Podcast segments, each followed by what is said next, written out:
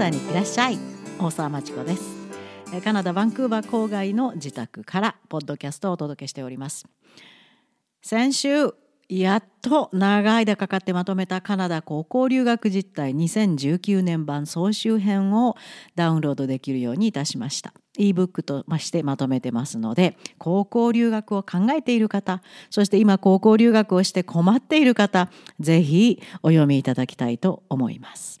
今日のバンクーバーは久しぶりにいい天気。秋から冬にかけては非常に雨が多いんですがやっと天気予報に晴れマークがたくさん見えるようになってきました。その晴れマークを、えー、に喜びながら昨日はこの春からカナダの大学に入学する生徒のアパート探しに一緒に行ってきました。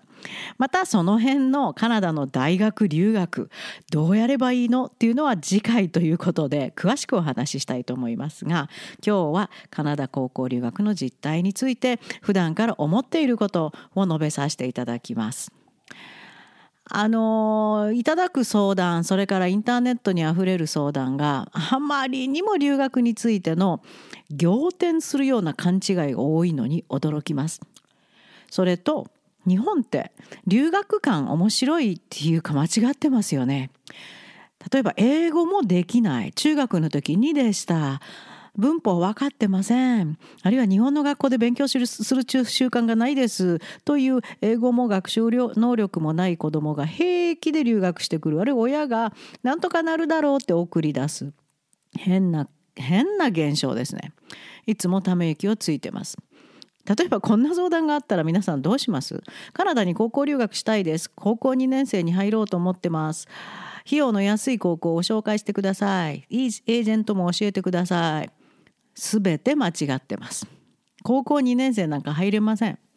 2年生は11年生っていう名前グレイディ11って名前がついてますが名前くれるかもしれませんよ。だけど取るコースは実力に合わせたコースしか取れないのでいわゆる2年生に編入してあと2年で卒業。ないないないないありえません。費用の安い高校？バーゲンセール狙いの高校留学ですか？冗談じゃない。留学っていうのはまず自分に能力があって。でその能力は日本にいるよりも外国の教育機関の方が生きる。それ。それが目的。そこから学校を探したり地域を探したりする。そこで出てくるのが費用です。まず費用から探すんであればもう日本のスーパーに行ってレタスでも買っててください。でいいエージェントを教えてください。留学イコールエージェントありき。この考え方にも非常に疑問を覚えます。エージェントが何で出てきたかっていうと誰でも留学できますよという風を作ってお金儲けをしようと思ったからです。でそのエージェントの言葉につられてたくさんの登校拒否だった子日本の学校で問題があった子問題も例えばいじめの問題とかそういうレベルからもう本当に暴力的あの学校からも謹慎処分になったとか親も手がつけられないそういう子がエージェントの夢物語に騙されてやってきます。そこから始まった留学イコールエージェントありき。でまたいいエージェント安いエージェントを教えてください。ここもバーゲンセールですか。この質問に全て留学の意味間違ってますよが入ってます。それからあとよくあのインターネットの相談に見えるのが留学に行きますっていう。夏から留学に行きます。行くってどういう意味ですか？留学はする？で中身は人によって全部違うはずなのにもしかしたらこういう表現を使う人は留学っていうのはなんか規制の枠組みがあってその中に受け身的思想で姿勢で自分は何もできないでもいいから入れてもらうと魔法のように素晴らしい外国体験ができるって勘違いしてるんですか？例えば日本の中学校に入学します。少々出来が悪くても勉強しなくても卒業させてくれますよね。先生が一生懸命。そんなものは外国にはありません。留学とは外国に滞在し自国では学習できない能力スキルを身につけることですよ。しかも異文化異言語の社会を体験することで自分の思考法に大きな柔軟さができる。これもプラスです。ただしその留学ができる人は自国の教育制度でも成果を上げていること。これが絶対必要条件。これが留学。そして留学する前もした後も自分自身で独立して行動する能力も必要です。この辺に大きい勘違いが起こってる留学に行くという心配な日本語です。まあ、それが証拠にカナダにも留学に来ましたっていう日本の若者がいっぱいいます。カナダの人はその日本人をどう思ってるか知ってますか？まず遊びに来てると。日本人は勉強には興味がない。うん、で親のお金を使って遊びに来てるでレベルは非常に低い学習能力低い学力は低いよね日本の生徒はってよく言われます。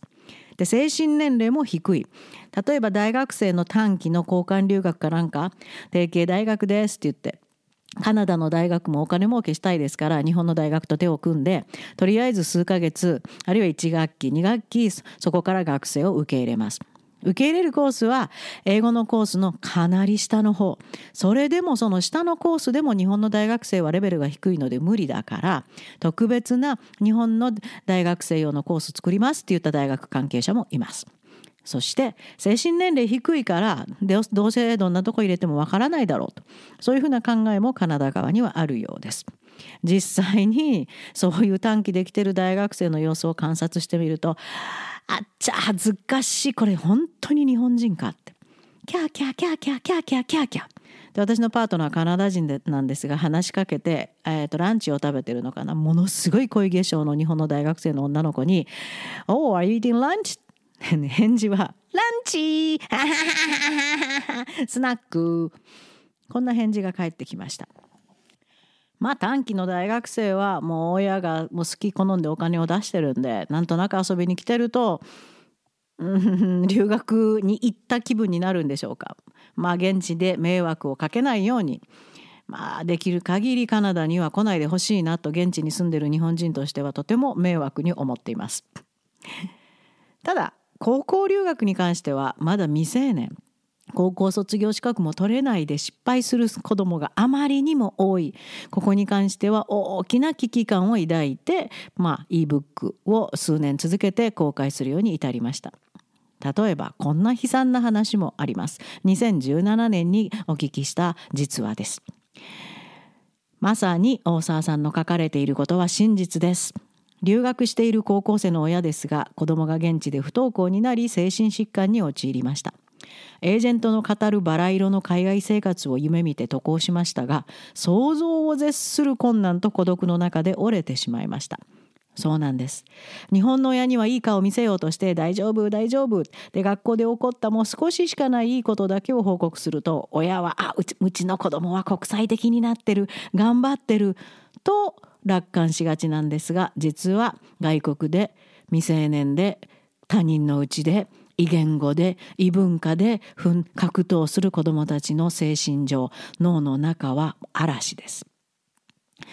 その困難と孤独だけでも非常に大変なのにエージェントがドーッと送り込んで多すぎる日本人同士のコミュニケーションも非常に難しい。日本村ができるんですね。階級制度もできますよ日本人の中で。留学最高のブログはたくさんありますが真実を書いてあるものは見たことがありません。大沢さんのブログだけです。やっぱりお金にお金にならないものは人は書かないんですね。でも真実を書くと傲慢だ。ひどい。夢を壊さないで。と批判もたくさん舞い込んできますよ。しょうがないですね。じゃあ行ってから夢が壊れるのは自分でまあ 自分で目撃してください。と答えるようにしています。今日は日頃ああもうと思ってることの鬱憤晴らしの集大成みたいになってしまいましたが本当に現実はひどいです。高校留学は原則的にしないこと。どうしてもという方は目的そして現在の実力がどのぐらいあるかをよく認識した後正しい判断をしてエージェントは使わないこと。とにかくエージェントは高校留学でも大学留学でも使わないこと。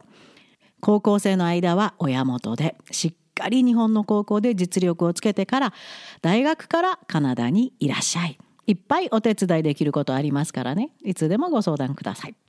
カナダの教育制度のいいところがあなたのものになります。楽しみに勉強準備続けてください。ではまた次回カナダにいらっしゃい。